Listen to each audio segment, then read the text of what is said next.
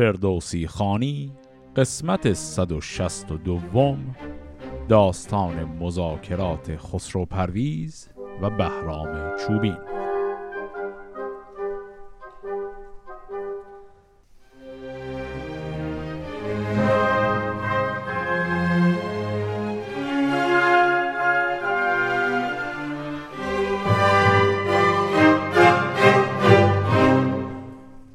قسمت قبل اونطوری تمام شد که لشکر بهرام چوبین و خسرو پرویز در منطقه نهروان روبروی همدیگه قرار گرفتند و سرداران هر دو طرف الان با همراهان خودشون رفتن جلو تا اولین دور از صحبت ها رو با هم شروع کنند. حالا ادامه داستان. رسیدند بهرام و خسرو به هم گشاده یکی روی و دیگر دو جم نشسته جهاندار بر خنگ آج ز زر و ز یاقوت بر سرش تاج. ز دیبای زربفت چینی قبای چو گردوی پیشندرش رهنمای چو بندوی و گستهم بر دست شاه چو خراد برزین زرین کلاه. همه غرقه در آهن و سیم و زر ز یاقوت پیدا نه زرین کمر. چو بهرام روی شهنشاه دید شد از خشم رنگ رخش ناپدید.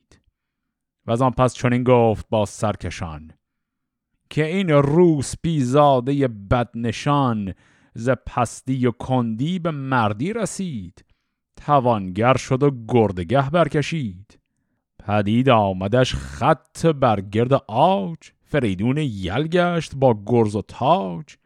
بیاموخت آین شاهنشهان به زودی سرارم برو بر جهان. سپهرا بر آین نوشین روان همی راندین سند تیر روان. ببینید لشکرش را سر به سر که تا کیست زیشان یکی نامور. سواری نبینم همی رزم جوی که با من به روی اندر آرند روی. ببیند کنون کار مردان مرد تگ اسب و شمشیر و گرز نبرد. همان زخم کوپال و باران تیر خروش یلان بر ده و دار و گیر ندارد برآورد گه پیل پای چون من با سپاه اندر آیم ز جای. ز آواز من کوه ریزان شود هزبر دلاور گریزان شود. و خنجر به دریاور افسون کنیم همه آبها سر به سر خون کنیم. بگفت و برانگیخت ابلق ز جای تو گفتی شدن باره پران همای. یکی تنگ آوردگاهی گرفت بدو مانده بود لشکران در شگفت. از آوردگه شد سوی نهروان همی بود بر پیش فرخ گوان. تنی چند با او از ایرانیان همه بسته بر جنگ خسرو میان. پس از دور که این دوتا گروه دارن میرن به همدیگه برسن همونجا از دور که بهرام چوبین خسرو پرویز و یارانش رو می‌بینه با این لحن و زبان توهین آمیز درباره او صحبت می‌کنه و خط نشان می‌کشه که میگه ما اینها رو همه رو نابود می‌کنیم. یه چیزی هم که اینجا قرینه اون چیزیه که دقیقا در انتهای قسمت قبل داشتیم و تموم شد باش. در انتهای قسمت قبل یارانی که با بهرام چوبین آمده بودن اسامیشون گفته شد. اونجا یاران خسرو پرویز اسمشون گفته نشد. الان اینجا در ابتدای همین ماجرا شنیدیم. پس همراه با خسرو پرویز گردوی بندوی گستهم و خراد برزین اومدن. پس الان گروه بهرام چوبین گروه خسرو پرویز رو دیدن بهرام این حرفها رو زد حالا رفتن جلو. حالا دقیقا قرینش رو ببینیم در نزد خسرو پرویز به این شکل. چون این گفت خسرو که ای سرکشان ز بهرام چوبین که دارد نشان؟ بدو گفت گردوی که شهریار نگه کن بدان گرد ابلق سوار. قبایش سپید و همایل سیاه همی راند ابلغ میان سپاه. جهاندار چون دید بهرام را بدانست از آغاز فرجام را. بدو گفت کان دودگون دراز نشسته بران ابلغ سرفراز. چون این گفت گردوی کاری همان نبرده است هرگز به نیکی گمان. بدو گفت که از پهلو کوژ پشت بپرسی سخن پاسخ آرد درشت. همان خوهل بینی خوابند چشم دلاگنده دارد تو گویی به خشم. بدیده ببینی مرو را بد است کجا در جهان دشمن ایزد است. نبینم همی در سرش کهتری نیابد کس او را به فرمان بری. پس اینجا خسرو پرویز این گروه بهرام چوبین که دارم میان جلو خسرو پرویز تا حالا بهرام رو ندیده. پرسید که کدوم که از اینا بهرامه؟ گفتن اونی که سوار اسب ابلغ هست داره میاد. بعد خسرو پرویز گفت همین لحظه که دیدمش فهمیدم که فرجام کار چیه. و بعد توضیحات مشخصات فیزیکیش رو دادن. ما وصف مشخصات آقای بهرام چوبین رو قبلا داشتیم که پوست تیر رنگی داره و خیلی هم قد بلند و باریکه که اینا همش در حقیقت مشخصاتیه که به واسطه اون لقبش بهش داده شده. یعنی در حقیقت در داستانهای شاهنامه چون فرض بر اینه که ایشون اسمش بوده چوبین جوری که تصورش کردن یه آدمی بوده که از دور انگار یه تیکه چوب خشکه. خیلی پوست تیر رنگ داره و قد و قامت لاغر و دراز داره. بعد اینجا هم به همین دلیل گفت که دودگون درازه. دودگون یعنی پوستش تیر رنگ. قدش هم که خب درازه. بعد جلوتر هم گفت که خوهل بینیه این کلمه خوهل یعنی کج. یعنی دماغ شکسته. و خوابند چشم هم هست. خوابند چشم اینجا اصطلاحه. اون حالتی که منظورش اینه که چشماشو همیشه نازک می‌کنه موقع حرف زدن. و این در ادب قدیم نشان دهنده تکبر بوده. آدمی که موقع حرف زدن چشمش رو نازک بکنه صحبت کنه این یعنی خیلی با کبر و ریا و با بد اخلاقی حرف می‌زنه. که خب این بد اخلاقی بهرام چوبین هم جزء ویژگی هاییه که تا الان چند تا مثال ازش داشتیم. حالا خسرو پرویز ادامه میده به این شکل. و از آن پس به بندوی و گستهم گفت که بکشایم این داستان از نهفت که اگر خر نیاید به نزدیک بار تو بار گران را به نزد خرار. چو بفریفت چوبینه را نردیف کجا بیند او راه گیهان خدیف هر آن دل که از آز شد دردمند نیایدش پند بزرگان پسند. جز از جنگ چوبینه را رای نیست به دلشندرون داد را جای نیست. چو در جنگ رفتی به سر شد سخن نگه کرد باید ز سر تا به بن. که داند که در جنگ پیروز کیست؟ پر از درد گر لشکر افروز کیست؟ بر این گونه آراست لشکری چو بهرام پرخاش خر مهتری. دو جاگاه مردی چو دیوی سترگ سپاهی به کردار آرغد گرگ. گریدون که باشید هم داستان نباشد مرا ننگ زین داستان. به پرسش که پیش دستی کنم بهایت که در جنگ مستی کنم. اگر زو بر اندازه آبم سخن نوع این بدیهاش گردد کهن. زگیتی یکی گوشه او را هم سپاسیز دادن به دوبر نهم. همه آشتی گردد این جنگ ما بدین رزم بر کردن آهنگ ما. مراز آشتی سودمندی بود خرد بیگمان تاج بندی بود. چو بازارگانی کند پادشاه از او شاد گردد دل پارسا. بدو گفت گستهم که شهریار انوشب بدی تا بود روزگار. همی گوهر افشانی در سخن. تو داناتری هرچه باید بکن. تو بر دادی و بنده بیدادگر. تو پرمغز و او را پر از باد سر. خب اینجا توی سخنانی که خسرو پرویز وقتی که قیافه بهرام چوبین رو از دور دید گفت به همراهانش نکته چی بود؟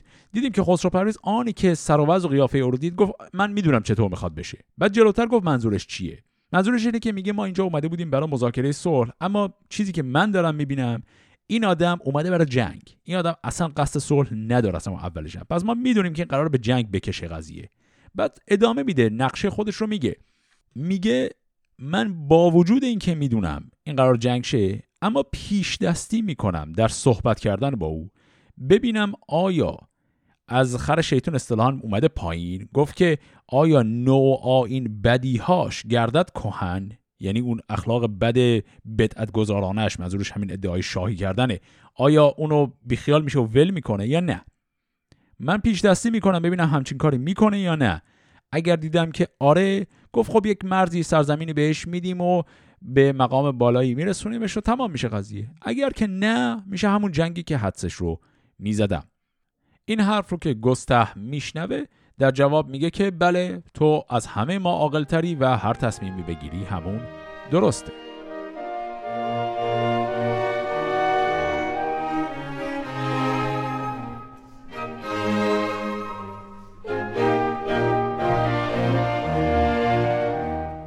چو بشنید خسرو به پیمود راه. خرامان بیامد به پیش سپاه. بپرسید بهرام یلراز دور.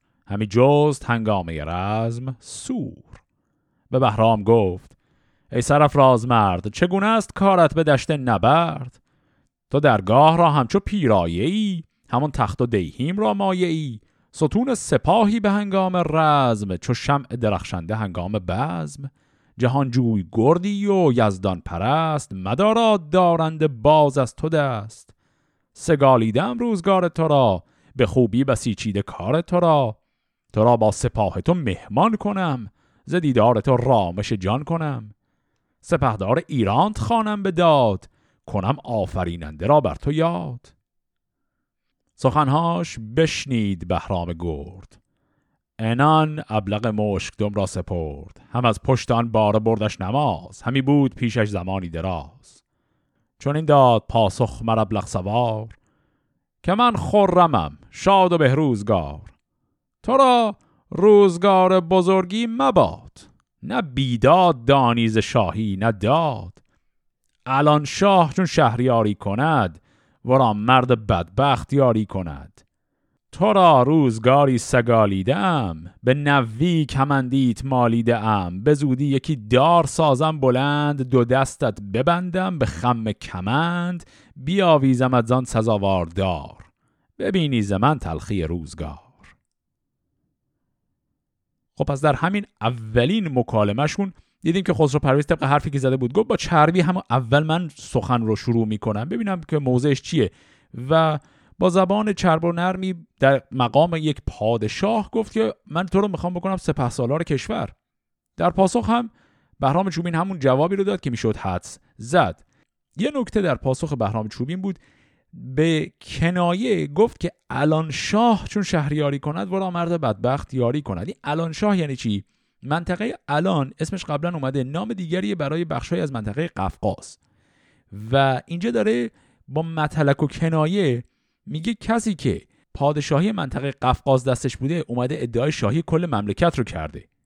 اشارش به اون جریانیه که طبق توطعه خود بهرام چوبین خسرو پرویز مجبور شد فرار کنه بره به منطقه قفقاز اونجا پناه بگیره. و اینجا با آوردن اون بحث که تو لیاقتت صرفا پادشاهی همون منطقه بوده تو شهریار کلی کشور نیستی داره بهش کنایه می‌زنه که جایگاهش کجاست. چو خسروز بهرام پاسخ شنید رخش گشت همچون گل شنبلید. بدانست کو دلز تخت و کلاه همی نکسلاند به داین و راه. چون این داد پاسخ که ای ناسپاس نگوید چونین مرد یزدان شناس چون مهمان به خانه تو آید ز دور تو دشنام سازی به هنگام سور. نه آین شاهان بود زین نشان نه آن سواران گردن کشان. نه تازی چون این کرد و نی پارسی اگر بشمری سال صد بار سی. از این ننگ دارد خردمند مرد تو گرد در ناسپاسی مگرد. چون مهمانت آواز فرخ دهد بر این گونه بر دیو پاسخ دهد.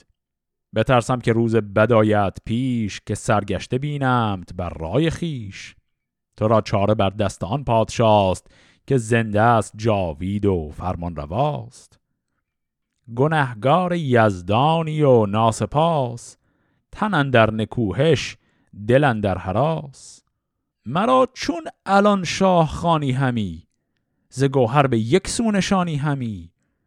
مگر ناسزایم به شاهنشهی نزیباست بر من کلاه مهی.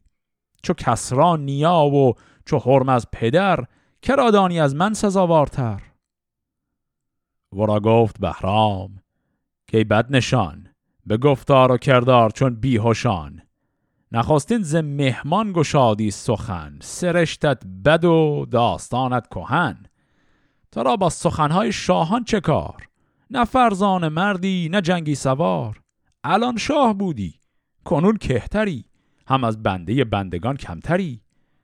گنهگار و بیبر توی در جهان نه شاهی نه زیبا سری از مهان. به شاهی مرا خواندند آفرین. نمانم که پی بر نهی بر زمین. دگران که گفتم که بد اختری نزیبت را شاهی و مهتری از آن گفتم ای ناسزاوار شاه که هرگز مبادی تو در پیشگاه که ایرانیان بر تو بر دشمنند. بکوشند و بیخد زبون برکنند. بدرند بر تند بر پوست و رگ. سپارند گوشت استخوانت به سگ. بدو گفت خسرو که ای بد کنش چرا گشته ای تند و برتر منش؟ که آهوست بر مرد گفتار زشت تو را اندر آغاز بود این سرشت. ز مغز تو بکس است روشن خرد خنک نام ورکو خرد پرورد. هر آن دیو کاید زمانش فراز زبانش به گفتار گردد دراز. نخواهم که چون تو یکی پهلوان به تیزی تبه گردد و ناتوان. سزد گرز دل خشم بیرون کنی نجوشی و بر تیزی افسون کنی. ز دارنده دادگر یاد کن خرد را بدین یاد بنیاد کن. یکی کوه داری به پیشندرون که گر بنگری برتر از بیستون. گر از تو یکی شهریار آمدی مغیلان بیبر به بار آمدی. تو را دل برندیشه مهتری است ببینیم تا خواست یزدان به چیست. ندانم که آموخت این بدتنی تو را با چنین کیش آهرمنی. هر آن کین سخن با تو گوید همی به گفتار مرگ تو جوید همی. پس اینجا در ادامه سخنان می‌بینیم که دو سه دفعه پیاپی خسرو پرویز سعی می‌خواد بکنه با یک منش شاهانه به بهرام چوبین نصیحت کنه. یعنی کاملا خودش رو در مقام یک شاه پذیرفته و داره میگه که چرا اینطوری رفتار می‌کنی؟ و در هر دفعه هر نوبت بهرام چوبین دقیقا حرف قبلی خودش رو می‌زنه میگه من اصلا کلا قبول ندارم که تو شاه هستی که حالا داری با لحن شاهانه با من حرف می‌زنی. و اینجا توی این صحبت هاشون هم دیدیم که بهرام چوبین خیلی واضح و راحت توهین می‌کنه یعنی به اشکال مختلف فحش میده به خسرو پرویز. علاوه بر اون اینجا خسرو پرویز یه جمله کنایی گفت. اینو شاید مقداری لازم باشه توضیح بدیم. گفت که خطاب به بهرام چوبین گفت گر از تو یکی شهریار آمدی مغیلان بیبر به بار آمدی. خب مغیلان یک خاره در بیابان دیگه میوهم که نمیده. میگه تو همون قدری شایسته پادشاهی هستی که گیاه مغیلان میوه بده. پس به این شکل خسرو پرویزم دیگه میره به این سمت که جواب توهین رو با توهین بده. بگفت و فرود آمد از خنگ آج ز سر برگرفتان بهاگیر تاج. بنالید و سرسوی خورشید کرد. زی از دان دلش پرز امید کرد. چون این گفت که روشن دادگر درخت امید از تو آید به بر. تو دانی که بر پیش این بنده کیست که از این ننگ بر تاج باید گریست. گر این پادشاهی ز تخم کیان بخواهد شدن تا نبندم میان پرستنده باشم به داتش کده. نخواهم خورش جز شیر دده. ندارم به گنجندرون زر و سیم. به گاه پرستش بپوشم گلیم. گریدون که این پادشاهی مراست. پرستنده یابیم داد و راست. تا پیروز گردان سپاه مرا. به بنده مده تاج و گاه مرا. اگر کام دل یابم این تاج و اسب بیارم دوان پیش آزرگوش اسب همین یاره و توق و این گوشوار همین جامعه زر گوهرنگار. همان نیز ده بدر دینار زرد فشانم بران گنبد لاژورد پرستندگان را دهم صد هزار درم چون شوم بر جهان شهریار. زبیداد شهری که ویران شده است گذرگاه گوران و شیران شده است بران نیز دینار چون صد هزار فرستم. چو برگردم از کارزار. ز بهرامیان هر که گردد اسیر به پیش من آرد کسی دستگیر. پرستنده فرخاتش کنم دل موبد و هیر بدخش کنم. بگفتینو از خاک بر پای خواست ستم دید گوینده ای بود راست. ز جای نیایش بیامد چو گرد به بهرام چوبینه آواز کرد. که ای دوزخی بنده دیو نر خرد دور و دور از تا آین و فر. ستمگار دیویست با خشم و زور که از این گونه چشم تو را کرد کور. به جای خرد خشم و کین یافتی ز دیوان همی آفرین یافتی.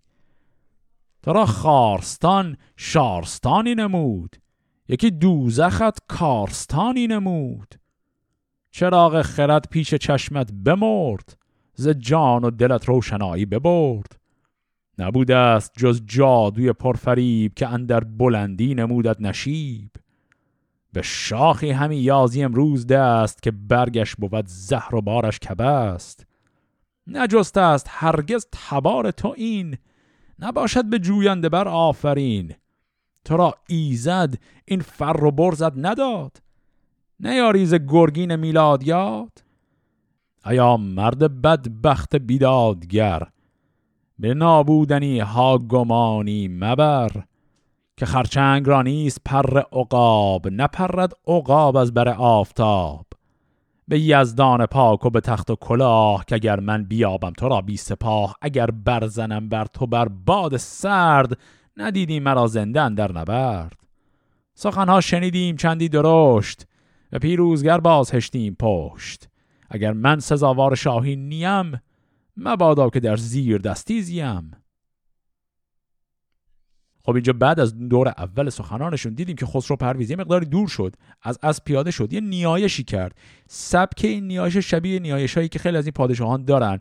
از خدا می‌خواد که اگر پادشاهیش بر حقه به او پیروزی رو عنایت کنه و اگر بر حق نیست نشانه به او بده تا بدونه که باید چه کار کنه.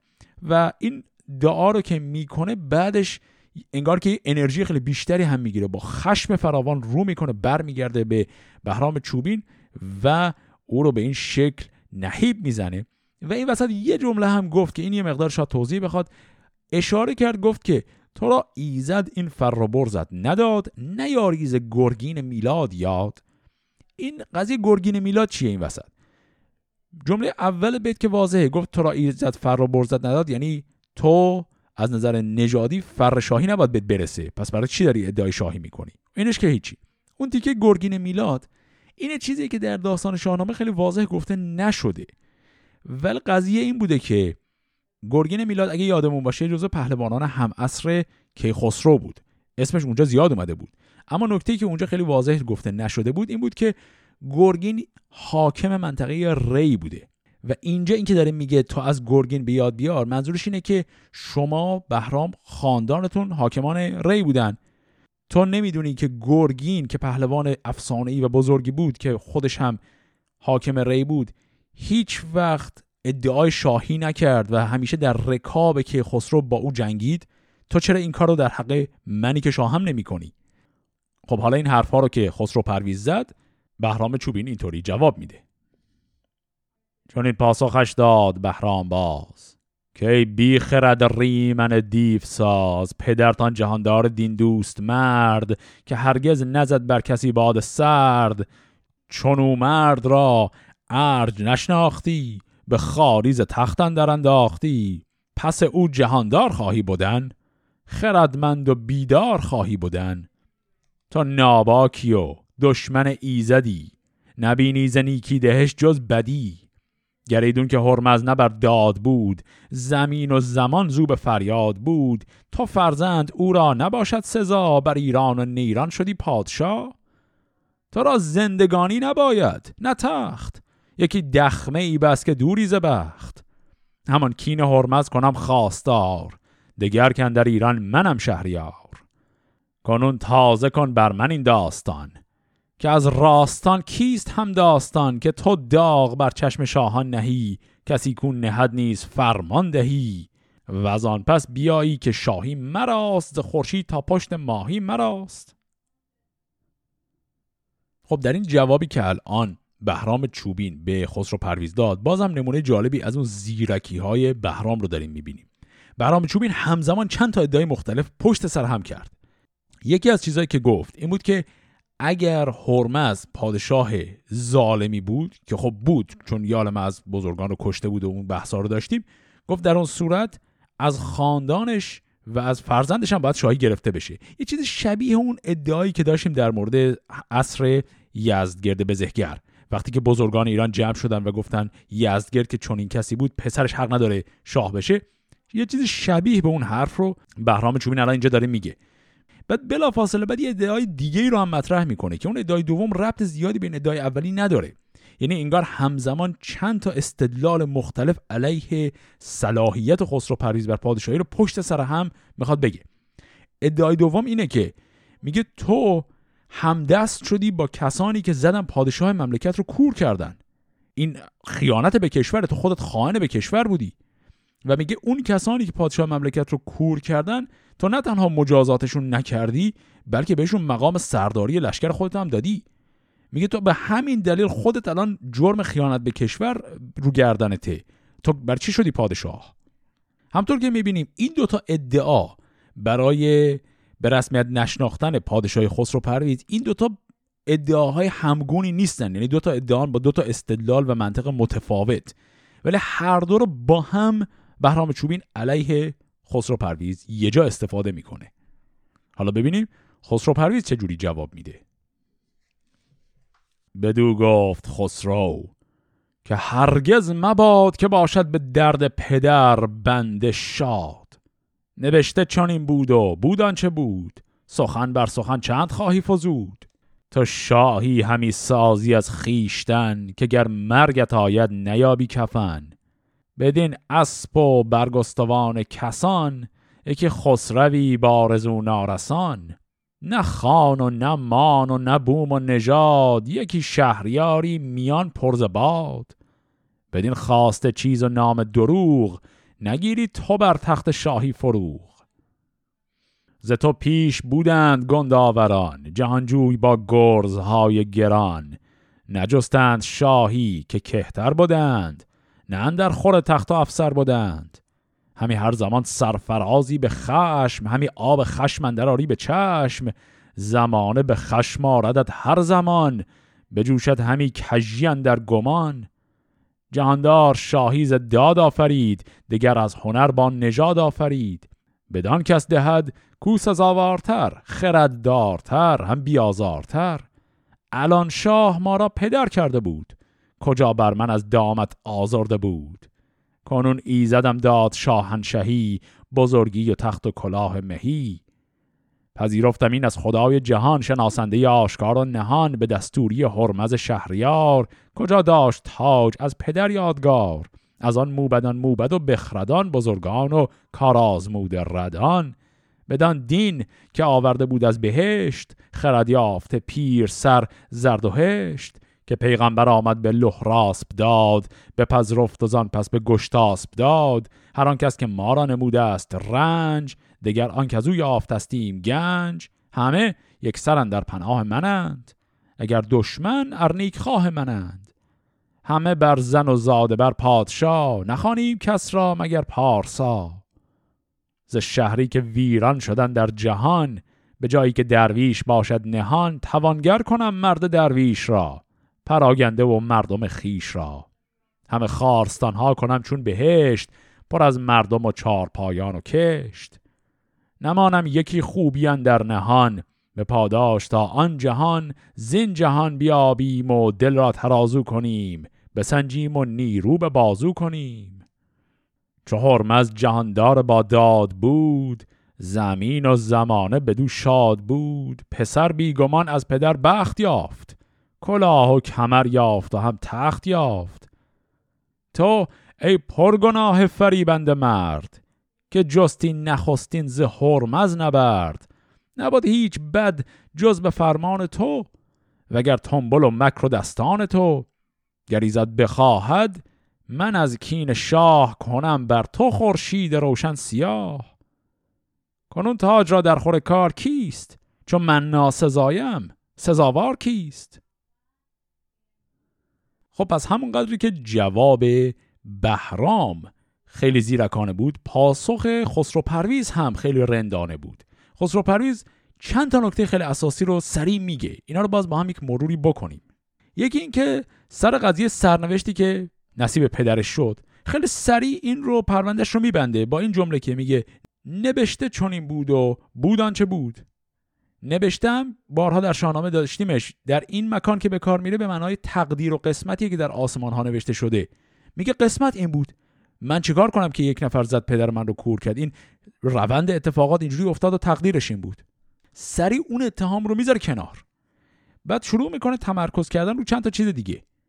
یکی اینکه اولا کلا اصراری نداره بگه پدر من انسان ظالمی بود. میگه نه اتفاقا بسیار دادگستر بود. و همونطوری که پدر من کشور رو آباد کرد و آباد نگه داشت من هم امارت ها می‌سازم و کارهای خیلی بزرگی می‌کنم و مردم عادی رو در صلح و صفا نگه میدارم و الی آخر تمام کارهایی که یک پادشاه باید بکنه رو منم عین پدرم می‌کنم. این اصلا از این بحث وارد نشد که پدر شاه بدی بود و کامل اونو تکذیب کرد. بعد هم یه نکته دیگه گفت گفت این که میگه الان شاه الان شاه من به این دلیل الان شاه شدم یعنی مجبور شدم فرار کنم برم اونجا. که تقصیر کلکی بود که تو زدی. من در جریان هستم که کلش توطعه تو بود. وگرنه من ولیعهد بودم و قرارم بود پادشاه بشم. و این رو ادامه میده این بحث رو به این شکل می‌بره جلو که میگه تو الان اومدی می‌خوای انتقام سرنوشت پدر من رو از من بگیری؟ برعکسه. من انتقام پدرم از تو می‌خوام بگیرم. میگه قبل از اینکه اصلا پدر من کور بشه و این اتفاقها بیفته پدر من با تو در جنگ بود. تو علیه شورش کرده بودی. من الان اون جنگ رو دارم پی می‌گیرم. حالا تو اومدی برای من میگی که می‌خوای انتقام کسانی که پدر من رو کور کردن رو بگیری؟ این صحبت رو که می‌کنه حرفش رو خسرو پرویز با این جمله تمام می‌کنه که میگه این هی را میری تو میگی من لیاقت پادشاهی ندارم. اگه من ندارم کی داره؟ کلا مگه چند نفر آدم هستن که الان لایق پادشاهی هستن؟ کیه اون فرد؟ پس اینجا خسرو پرویز جوابش رو می‌خواد بذاره رو این نقطه حساس که هرچی استدلال تو یعنی بهرام چوبین داری همه استدلالاتم به کنار ته تهش من ولیعهد بودم. حالا چه خوب چه بد. من الان به پادشاهی رسیدم. ادعای تو برای اینکه پادشاهی رو می‌خوای بر چه اساس استواره؟ و اینجاست که بهرام یه نکته خیلی اساسی رو می‌خواد بگه. نکته ای که می‌تونست در جواب به حرفای گردیه خیلی وقت پیش بگه ولی به شکل جالب اونجا اصلا بحثش مطرح نشد. یادمون هست گردیه وقتی در اون جمع نشسته بودن بهرام چوبین و پهلوانان و گردیه استدلالی کرد. گفت که پهلوان کشور طبق سنت تاریخی نباید بر جای شاه رو بگیره حتی اگر فرصتش مهیا باشه. الان اینجا بهرام چوبین می‌خواد جواب اون حرف رو بزنه که آقا اصلا خودش از نظر نژاد و گوهر چطوری می‌تونه ادعای پادشاهی بکنه؟ ببینیم بهرام چی میگه.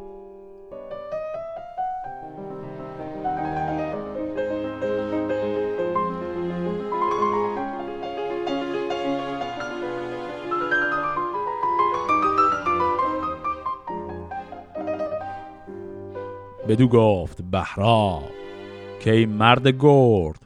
سزا آن بود که از تو شاهی ببرد. چون از دخت بابک بزادرد شیر نه اشکانیان را با دیدار و گیر. نه چون اردشیر اردوان را بکشت به نیرو شد و تختش آمد به مشت. کنون سال چون چهارصد برگذشت سر تاج ساسانیان سرد گشت. کنون تخت و دیهیم را روز ماست. سر و کار با بخت پیروز ماست. چو بینم جهشن تو و بخت تو سپاه و کلاه تو و رخت تو بتازم بدین کار ساسانیان چون آمخت شیری که گردد ژیان. ز دفتر همه نامشان بسترم سر تاج ساسانیان بسپرم. بزرگی مرشکانیان را سزاست اگر بشنود مرد داننده راست. چون این پاسخ آورد خسرو بدوی که ای مرد پیکار جوی اگر پادشاهی ز تخم کیان بخواهد شدن تو کیزین میان؟ همه رازیان از بنه خود کیند درویند و از مردمی بر چیند نخست از ری آمد سپاه اندکی که شد با سپاه سکندر یکی. میانها ببستند با رومیان گرفتند ناگاه تخت کیان. ز ری بود ناپاک دل ماهیار. کزو تیره شد تخم اسپندیار. از آن پس ببستند ایرانیان به کینه یکای کمر برمیان نیامد جهان آفرین را پسند. از ایشان به دیشان رسیدان گزند. کلاه کی بر سر اردشیر نهادان زمان داور دستگیر. به تاج کیان او سزاوار بود اگر چند بی گنج و دینار بود. کنون کاران نامداران گذشت سخن گفتن ما همه باد گشت کنون مهتری را سزاوار کیست؟ جهان را به نوی جهاندار کیست؟ بدو گفت بهرام جنگی منم که بیخ کیان را بن برکنم. خب این گفتگوی بسیار کلیدی رو با هم مرور کنیم. استدلال بهرام چوبین چی بود و در مقابلش خسرو پرویز چه استدلالی کرد؟ بهرام چوبین اینجا یه نکته ای رو که در داستان پذیرفته و تا حد نمیشه گفت مستتر بوده رو می‌کنه. اونم این که میگه ما رازیان رازی یعنی کسی که اهل شهر ری هست. میگه مایی که مال ری بودیم ما خاندانمون برمیگرده به بزرگانی که قبل از ساسانیان در منطقه ری حاکم بودن. یعنی همون خاندان اردوان یعنی اون خاندان بزرگ عصر اشکانیان که بزرگترین گروه از این ملوک و توایف ایران بودن. میگه ما شاهی دستمون بود. یعنی به عبارت اینجا داره بهرام ارجاع میده به این قضیه که از نژاد همون اردوان و خاندان اشکانی که در اون منطقه بودن. میگه ما شاهی دستمون بود. این اردشیر شما که اومد شاهی رو از اردوان گرفت این خودش کی بود؟ شما خود درباره خون و نژاد و فر ایزدی و این حرفها حرف می‌زنی. خود اردشیر آدم بی سر و پایی بود اومد شاهی رو از اردوان گرفت و اشکانیان رو نابود کرد و سلسله خودش رو انداخت. خیلی خوب. این سلسله 400 سال بر کار بود. الان هم دورش شده که تمام بشه و قدرت برگرده به نوادگان همون اشکانیان. پس اینجا برای اولین بار بهرام چوبین استدلالش برای داعیه سلطنت بر کشور رو آمیخته می‌کنه به قضیه اصل و نسب. چیزی که من چند قسمت قبل گفته بودم درباره بهرام چوبین اون موقعی که داشتیم درباره اسم چوبین و ریشش حرف می‌زدیم گفتم که بهرام چوبین یک ادعایی داره بر اینکه نواده آرش هست. اینجا الان اون بحث آرام آرام می‌خواد شروع بشه. کمی جلوتر اشاره خیلی واضحتری هم خواهیم دید. اشکانیان همون خاندان اردوان و غیره اونجا اشاره خیلی واضحی داشتن که خودشون رو از تیره و تبار آرش کمانگیر می‌دونستن. بهرام چوبین خودش رو نواده اردوان و خاندان اردوان می‌دونه و به همین دلیل او هم خودش رو از نوادگان آرش کمانگیر حساب می‌کنه. حالا یه نکته دیگه هم اینجا جواب خسرو پرویز بود. وقتی که بهرام حالا اون بحثو می‌کنه یعنی میگه که خود شمایی که ساسانی هستید اصالتتون برمیگرده به یه آدم بی سر و پایی که زد یک انسان بزرگی رو کشت. حالا جواب اون رو خسرو پرویز اینجوری میده که میگه همون انسانهای بزرگی که شما ادعا می‌کنید بودید خود شما خانین به کشور بودید. خسرو پرویز داستان رو یه نسل میبر عقبتر. میگه اون دوره‌ای که دارا و اسکندر میجنگیدند شما خاندانهای اهل ری خیانت کردید به کشور. شما اون گروهی بودید که ماهیار مال شما بود. یادتونه ماهیار چون آدم های مختلفی با اسم ماهیار ما داشتیم ممکنه فراموش کرده باشیم.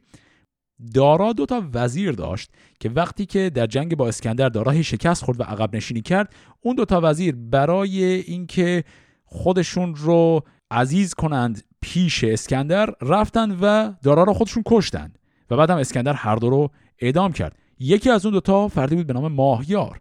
اینجا خسرو پرویز داره میگه اون ماهیاری که خیانت کرد به کشور و کشور داد دست اسکندر اون خودش مال همین خاندان شما بود. اونم یک فردی بود مال همون بزرگان منطقه ری. میگه شماها خانه به کشور بودید. چرا داستان اصل و نسب رو تو فقط برمیگردونی به اشکانیان؟ ببر از اون عقبتر. خیانتی که شما کردید و لیاقت رسیدن به اون مقام رو نداشتید رو هم ذکر کن. پس به این شکل ادعای اصل و نسبی که بهرام چوبین می‌کنه رو خسرو پرویز سعی می‌کنه خونسا کنه. حالا دوباره در پاسخ به حرف بهرام وقتی که میگه من ریشه خاندان شما رو می‌خوام بکنم یه جا خسرو پرویز اینطوری جواب میده. چون این گفت خسرو که آن داستان شنیدی که دانا زد از باستان که هرگز به نادان و بیراه و خورد سلیح بزرگی نباید سپرد که چون بازخواهی نیاید به دست که دارنده زان چیز گشته است مست. چه گفتان خردمند شیرین سخن که اگر بی بنان را نشانی به بن به فرجام کار آیدت رنج و درد و گرد در پاسی مگرد. دلاور شدی تیز و برتر منش ز بدگوهر آمد تو را بد کنش. تو را کرد سالار گردن کشان شدی مهتر اندر زمین کشان. بر آن تخت سیمین و آن مهر شاه سرت مست شد بازگشتی ز راه. کنون نام چوبینه بهرام گشت همان تخت سیمین تو را دام گشت. بر آن تخت بر ماه خواهی شدن سپه بود بودی شاه خواهی شدن. سخن زین نشان مرد دانا نگفت برانم که با دیو گشتی تو جفت.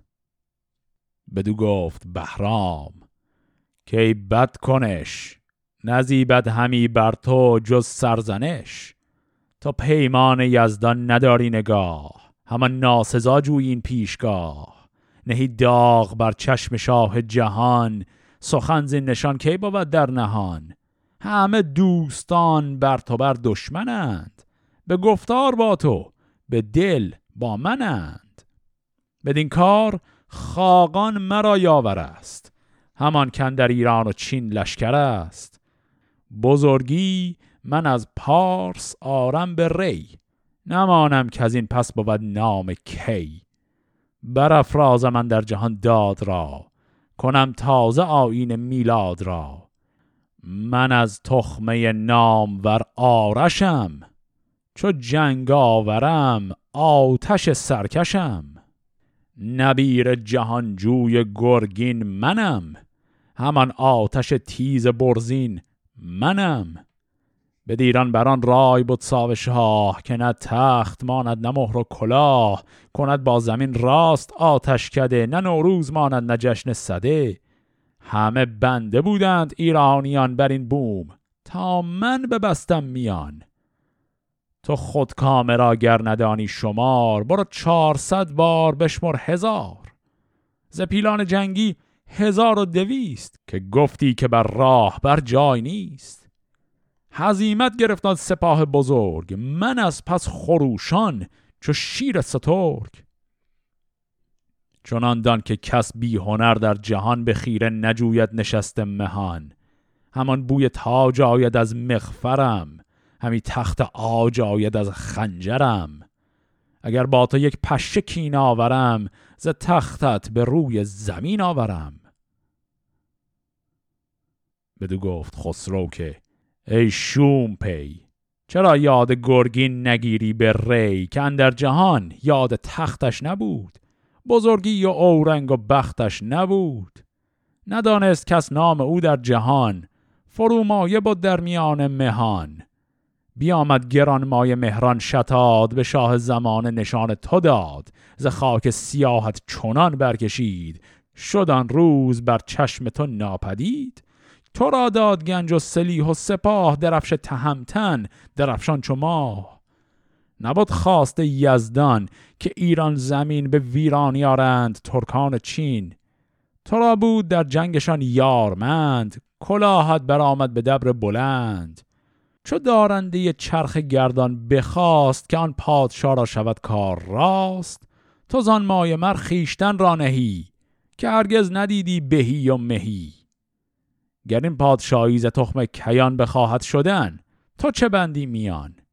چون اسکندری بایدن در جهان که تیره کند بخت شاهنشهان. تو با چهره دیو و با رنگ خاک مبادی به گیتی جز در مغاک. ز بیراهی و کار کرده تو بود که شد روز بر شاه ایران کبود.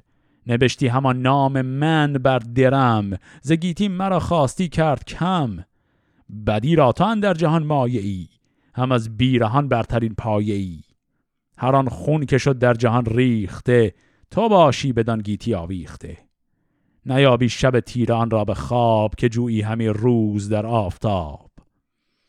ایا مرد بدبخت بیدادگر همه روزگارت به کجی مبر. ز خوشنودی ایزد اندیشه کن خردمندی و راستی پیشه کن. که این بر من و تو همی بگذرد زمان دم ما همی بشمارد که گوید که کجی به هز راستی؟ به کجی چرا دل راستی؟ چو فرمان کنی هرچه خواهی تو راست. یکی بهره زین پادشاهی تو راست. بدین گیتی اندر بزی شادمان تن آسان و دور از بد بدگمان. وگر بگذری زین سرای سپنج به پاداش نه آن نباشی به رنج. نشاید که از این کم کنی مرفوزون که زردشت گوید به زندن درون که هر کس که برگردد از دین پاک ز یزدان ندارد به دل بیم و باک به سالی همی داد بایدش پند. چو پندش نباشد و سودمند به بایدش کشتن به فرمان شاه. فکندن تن پرگناهش به راه. چو بر شاه گیتی شود بدگمان به بایدش کشتن همان در زمان. بریزند هم بیگمان خون تو همی جوید این بخت وارون تو. کنون زندگانیت ناخش بود وگر بگذری جایت آتش بود. وگر دیرمانی بر این هم نشان سر از شاه و از داد یزدان کشان پشیمانی آری بر کار خیش ز گفتار ناخوب و کردار خیش تو بیماری و پند داروی توست. بگوییم تا تو شوی تندرست. وگر چیره شد بر دلت کام و رشک سخن گوی تا دیگر آرم پزشک پزشک تو بند است تو دارو خرد مگر آز تاج از دلت بسترد. به پیروزی اندر چنین گش شدی و از اندیشه گنج سرکش شدی. شنیدی که زحاک شد ناسپاس ز دیو و ز جادو جهان پر حراس. چو زو شد دل مهتران پر ز درد فریدون فرخ ابا او چه کرد؟ سپاهت همه بندگان منند به دل مرده و زنده آن منند. ز تو لختکی روشنی یافتند بدین سان سر از داد برتافتند.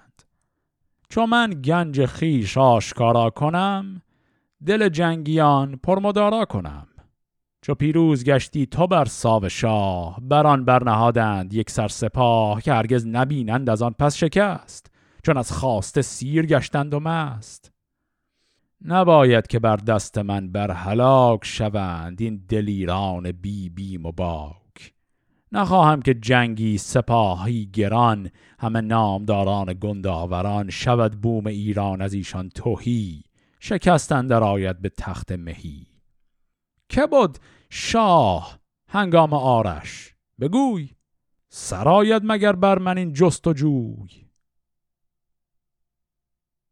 خب این سخنان خسرو پرویز رو یه مروری بکنیم. خیلی طولانی شد. اصل حرف خسرو پرویز اینجا به اشکال مختلف تکرارش می‌کنه ولی اصل حرفش اینه که میگه ببین تو غره شدی به خاطر پیروزیت بر ساب شاه. الان هم هیچ چپ و راست ماجرای اون فتوحات رو می‌کشی وسط و اینکه میگی ماها الان کلا کشورمون و خاندانمون نابود بود اگر تو فلان کار رو نکرده بودی. بعد برمیگرده میگه ببین تو اصلا کاری نبودی. گرگین میلاد هم که جد بزرگ تو میشه بین بزرگان ایران اون موقع جز کوچیکته هاشون بود. بین به حال سرداران بزرگ درباره که خسرو گرگین میلاد جز معروف ها بزرگاشون نبود. تو هم جایگاهی همچین چیزی بوده در بهترین حالت. ولی سر قضیه مهران شتاد ما رفتیم تو رو پیدا کردیم. یک پیشگویی بوده. سر اون پیشگویی تو معروف شدی و ما این همه به اهمیت دادیم و حتی درفش رستم هم دادیم دستت. میگه دلیل کل این قضیه هم تقدیر بوده. تقدیر می‌خواسته که پیروزی که مقدر شده بوده برای کشور ایران به اسم تو نوشته شده و تو فکر کردی که کار خودت بوده یعنی حساب تقدیر رو گذاشتی به حساب خودت. و به همین دلیل هم غرور برد داشته و خودت رو با جایگاه خدایی داری یکی می‌کنی. این صحبت اصلی خسرو پرویزه و این رو هی به اشکال مختلف دو سه دفعه هی با زبان مختلفی تکرارش کرد. و دیدیم کنایه هایی هم که به بهرام چوبی می‌زنه. دیگه به جای رسوند که بهش گفت تو ببین تو دیوانه هستی تو مریضی ما نیاز داریم که یک پزشکی برای تو بیاریم. پزشک تو هم پند و اندرزه. اگر اون پزشکم جواب نداد پزشکت بنده ما تو رو اسیر می‌کنیم. درد این شهوت پادشاهی از تو میخوابه و فرو می‌کشه و درست میشی. و خسرو پرویز اینجا باز یک زبان زیرکانه و سیاستمدارانه به کار می‌بره. میگه ببین حیف من با تو بجنگم چون تمام این لشکری که تو جمع کردی اینا لشکر ایرانن. این پهلوانان اینا همه پهلوانان ایرانن. اینا هم مثل تو غرور این پیروزی ها ورشون داشته و یه مقداری در توهم هستن. و من حیفم میاد در جنگ اینها رو بکشیم چون همه پهلوانانی که می‌تونن در خدمت کشور باشن. پس عمدن یک لحن و زبان خیلی بزرگ منشانه ای رو هم اضافه می‌کنه به اون لحن و زبان کنایه آلود یعنی اول حسابی توهین می‌کنه به بهرام بعد هم از در کرامت و بزرگی در میاد و میگه من حیفم میاد که تو و رو بخوام نابود کنم. در نهایت هم با یک سال تمامش می‌کنه. میگه تویی که هی میگی نواده آرش هستی بگو ببینم در زمانه آرش شاه مملکت کی بود؟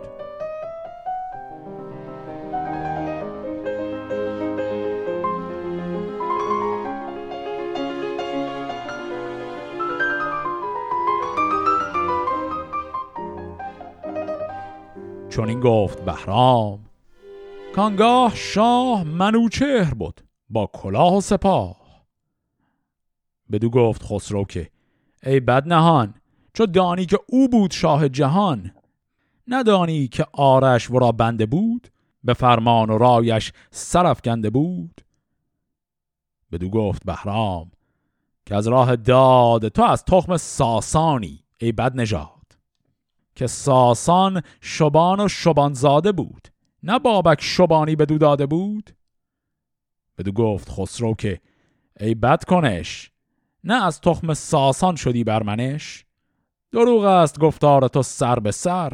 سخن کژ گفتن نباشد هنر.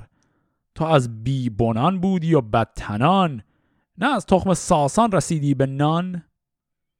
بدو گفت بهرام کن در جهان شبانی ز ساسان نگردد نهان. ورا گفت خسرو که دارا بمرد نه تاج بزرگی به ساسان سپرد. اگر بخت گم شد کجا شد نژاد؟ نیاید ز گفتار بیداد داد. بدین هوش و این رای و این فرهی به جویی همی تخت شاهنشهی.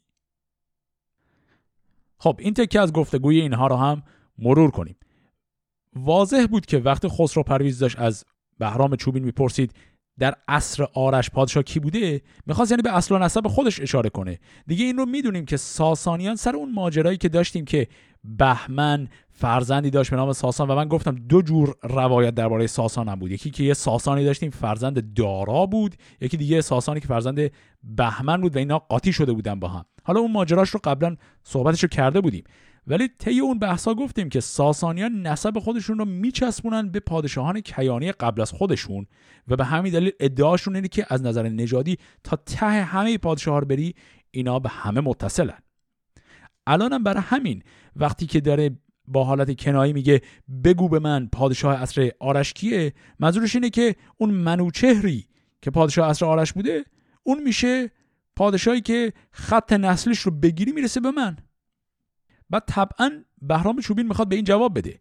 و در جواب بهرام چوبین میگه نه تو برای چه خودت میچسبونی به منوچهر شماها بچه های ساسانید. ساسان هم که چوپان و چوپان زاده بود. همه اینو می‌دونن. ساسان چوپان بود بابک چوپانی بهش داده بود. در پاسخ به این حرف خسرو پرویز همون استدلال اساسی قدیمی که داشتیم رو به کار می‌بره و میگه که ساسان فرزنده دارا بوده. درست شغلش چوپانی بوده. به خاطر این بوده که اسکندر آمده بوده و اون خاندان رو نابود کرده بوده و یک دوره فترتی بوده و اینها در بیچارگی میگذروندن. اما این به معنی نیست که اصل نژادشون گم شده بوده. پس همون بحثی که از دوره اردشیر و اون ماجراها داشتیم رو اینجا دوباره زنده می‌کنه برای اینکه ادعای نسب پادشاهی خودش رو توجیه کنه. و علاوه بر اون این رو هم ذکر می‌کنه خسرو پرویز که میگه اینکه ساسان چوپانزاده بود یا نبود برای شماها که خوب بود. تو که خودت حالا اصلا اصل و نسب هیچی شخص تو اصلا کاری نبودی. ما ساسانیان ما تو رو بزرگت کردیم تبدیل به سپه سالار کشور کردیمت. و در نهایت هم با حالت کنایه بهش گفت که اگر رای و هوش تو در این حده با این سطح از رای و هوش می‌خوای ادعای شاهی هم بکنی. اینجا دیگه عملا صحبت های بین خسرو پرویز و بهرام در این دور تمام میشه. یعنی دیگه هرچی فوش می‌خواستن بدن کنایه می‌خواستن بزنن استدلال می‌خواستن بکنن دیگه هرچی بود و گفتن. پس ببینیم بعدش چی میشه. بگفت و بخندید و برگشت از اوی. سوی لشکر خیش بنهاد روی. ز خاقانیان آن سه ترک سترگ که آرغده بودند برسان گرگ کجا گفته بودند بهرام را که ما روز جنگ از پی نام را اگر مرده گر زنده بالای شاه به نزد تو آریم پیش سپاه؟ از ایشان سواری که ناپاک بود دلاور بود و تند و ناباک بود همی راند پرخاش جوی و دژم کمندی به بازو درون شست خم. چون از دیگتر گشت با خنگ آج همی بود یازان به پرمای تاج بیانداخت آن تاب داد کمند. سر تاج شاه اندر آمد به بند. یکی تیغ گسته هم زد بر کمند سر شاه را زان نیامد گزند. کمان را به زه کرد بندوی گرد به تیر از هوا روشنایی ببرد. بدان ترک بدساز بهرام گفت که جز خاک تیر مبادات جفت که گفتد که با شاه رزم آزمای ندیدیم مرا پیش او بر به پای؟ پس آمد به لشکرگه خیش باز روانش پر از درد و تن پرگداز خب پس وقتی این گفتگو تموم میشه یک صحنه خیلی عجیب و ناگهانی داریم. خسرو پرویز دیگه حرف آخرش رو هم می‌زنه و سر اصر رو کج می‌کنه و میره که برگرده به سمت یاران خودش. این مسیر رو داره میره برگرده نشون میده که این التهاب بین گفتگوی این دوتا به قدری رفته بوده بالا که این گروه پهلوانانی که با بهرام چوبین اومدن دیگه کنترل خودشون از دست میدن و از شدت عصبانیت یکی از همون سه تا پهلوان ترکی که از دربار خاقان با بهرام چوبین اومده بوده این همینجوری بدونه که کسی دستور بهش بده میره و یه کمندی ور میداره و پرتاب می‌کنه این کمند رو که تاج خسرو پرویز از سرش بگیره و بندازه و برگردونه. و این کمند رو که میره پرتاب کنه از اون طرف گستهم دایی خسرو پرویز که اونجا بود سریع با تیغش با شمشیرش می‌زنه و این کمند رو پاره می‌کنه تا بلای سر خسرو پرویز نیاد. و بعد هم بلا فاصله بندوی شروع می‌کنه تیراندازی کردن که این گروه کوچک بهرام چوبین رو مجبور کنه عقب برن. پس به این دلیل هیچ اتفاقی نمیفته. فقط یه لحظه میاد یه همچین حمله ای بکنه و حمله هم به جایی نمی‌رسه. بهرام چوبین هم خیلی سریع نهیب می‌زنه به این فرد و میگه که من به تو اجازه دادم بری به جنگی. همینطوری بدون فرمان و اجازه من سرت انداخت پایین رفتی جنگیدی. خلاصه که الان داریم می‌بینیم التهاب و اضطراب این میدان جنگ چنان به اوج رسیده که پهلوانان این لشکرها دیگه حتی خودشون هم نمی‌تونن بر خودشون مسلط باشن. چیزی که دیگه الان واضحه اینه که جنگ بین این دو لشکر گریز ناپذیره. صحبت های صلح هم به هیچ جای خاصی نرسید. ادامه داستان خسرو پرویز و بهرام چوبین که نبرد این دو لشکر هست رو در قسمت هفته آینده با هم دنبال می‌کنیم. فعلا خدا نگهدار.